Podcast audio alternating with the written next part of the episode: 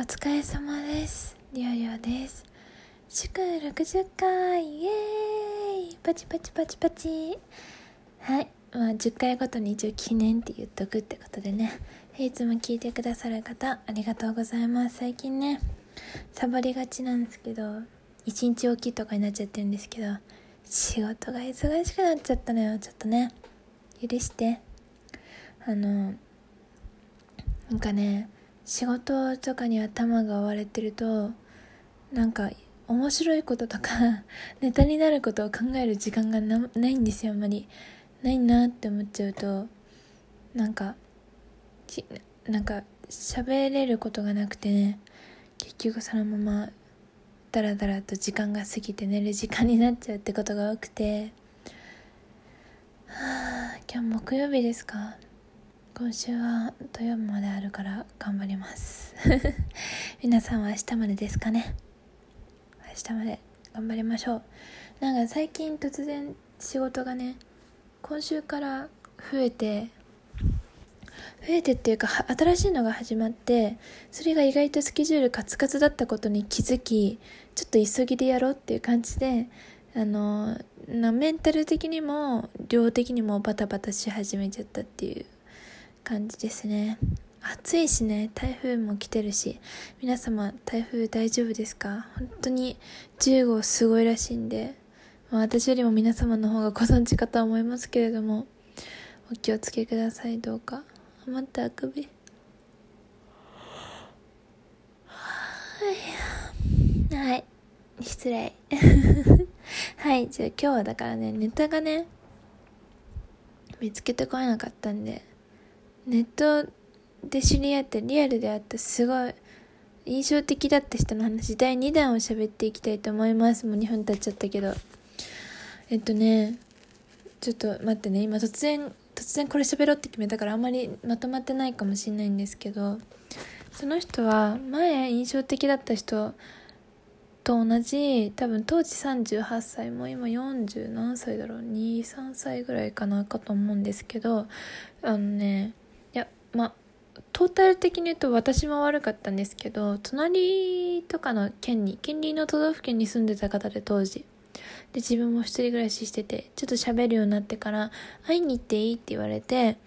ああなんかあ別に機会があったら会いましょうみたいな感じでいいなす感じだ流してたんだけど自分的には。じゃあもう行くわって感じで本当にこっち来ちゃってでここまで来させといて会う会わないわけないよねって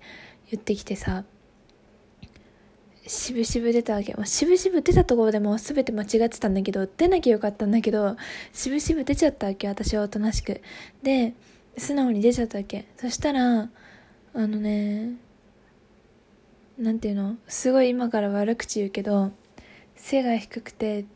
太ってて、お金がない、ボロボロの車に乗ってる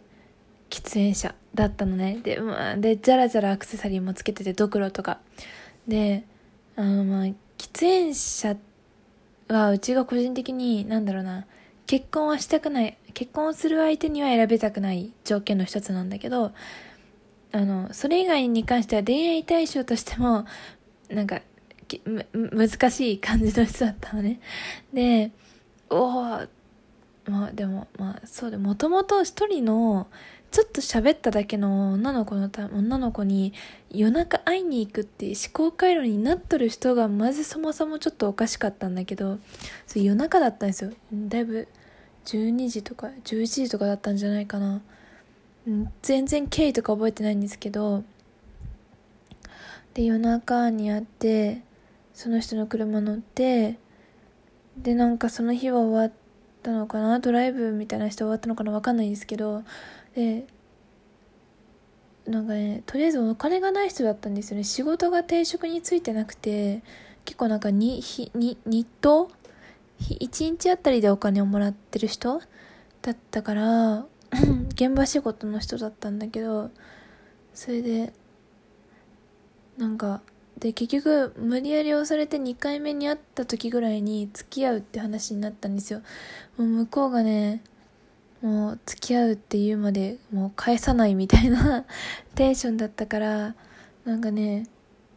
そうあじゃあはい分かりましたみたいな押されてね、付き合うことになっちゃったんですよ、一応。うん、うちの中ではもう脳幹にしてるんですけど、まあ一応付き合ったんですよ。1ヶ月ぐらいだけどね、トータルでね、期間としては。で、その時に、なんかネックレスを渡されて向こうがつけてる。もう俺だと思って身につけととけって言われて、で、お前のもんも何か交換でくれよって言われたから、うちは指輪をね、あげたんですけど、自分が持ってた当時、ピンクゴールドだったかなの指輪ですね。あれお気に入りだったんだけどね、今思えばね。ああ。で、まあなんかその後2回ぐらいあったんですけど、うちがもうどうにも無理ってなって、で、でも実際に会うとその人結構ね、なんかね、入れ墨入ってたしね、体に。なんか怖い感じの人だったんですよ。本当に多分なんかやってるんじゃないかなってぐらい怖くて、実際に会ったら何も言えなくなっちゃうと思って、あの、LINE でね、あの、まあ、家族が亡くなったからちょっと実家帰るっていうことで、あの、一週間ぐらいも会えないし、実家にいるから電話もできないから文字で伝えたいんだけどっていうことで、まあ、本当にちょっと家族が亡くなったタイミングで本当に実家に帰ってたんで、あの、まあ、それと合わせてってことだったんですけど、で、あのね、もうマジで、もうあなたのこと怖いから付き合えないみたいなことをずっとずっと言い続けて、なんとか、じゃあ分かった。俺があげたもの全部耳揃えて返すよって言われて、なんでそこまで私はこいつに偉そうに言われないかんのって思いながら郵送でね、送った記憶があります。最後にそのネックレスとか指輪もなんかね、預かってたんで、それも全部袋に入れて、封筒に入れて返しましたね。いや懐かしいですね。うん。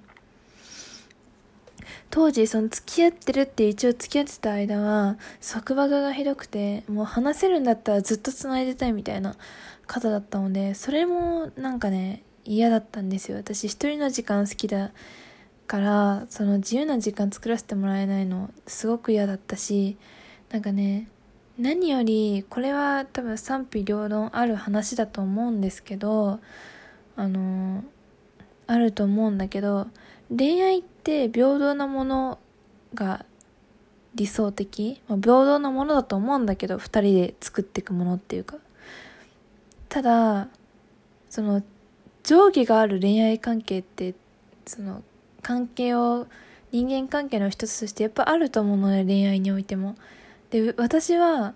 すごいなんか押されて付き合ったからなんかねどっちかっていうとこう私が許可をしたっていう意味で上にいると思ってたね、自分が。その人に対して。恋愛のこの二人の関係性的には私が上にいると思ってたんだけど、向こうは向こうが上にいると思ってたわけ。そんな会うわけないじゃないですか。なんで私はこんな、なんか、すごい無理やり付き合わされたの、うんって言わせたくせに、なんでこんなに偉そうな態度取ってくるの？なんでこんなに強制してくるの？ってなんかすごく嫌で、はい。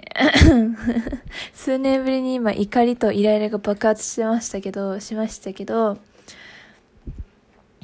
あとやっぱり怖かったですね。なんか何度か別れ話をしようと思ったんですけど、その度になんかもう、あの、ヤンデレじゃないんですけど、なんか、なんか俺には裏が、裏、裏のなんか、バックのつながりがあるんだぞ、みたいな、なんか、ほのめかされたから、なんか怖くてね、言えなかったんですけど、まあ、今でもだから何かあった時用に本名と住所は全部押さえてます。まだ持ってます、手元に。何かあったら、もうここ、この、この人ですって警察に言いに行こうみたいなぐらいでね、思ってるんですけど、でもあの、あれからね、しばらくは、やっぱ怖かったみたいで、あの、その人と似た車、白い、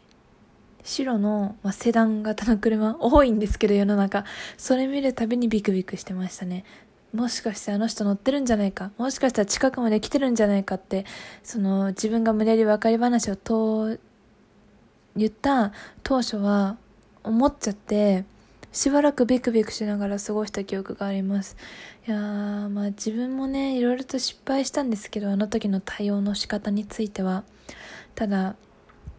あの、今自分のこの数分間の喋りでは、まあ、自分もあまり記憶に残ってないっていうのもあって彼の粘着質な部分とかあのー、めんどくさい部分っていうのあんまり喋れてないまあんですけどもあのー、本当に女の子は気をつけてください。はい。そういう男の人もネットにはいます。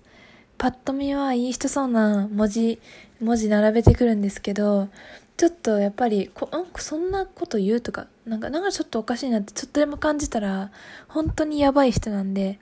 あの気をつけてください本当に。っていう注意喚起の回です。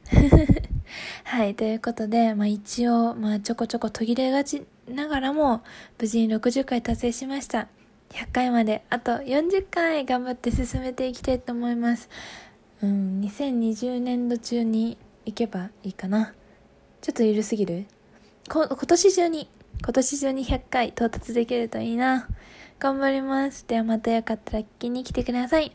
ありがとうございました。今日もお疲れ様です。おやすみなさい。またね。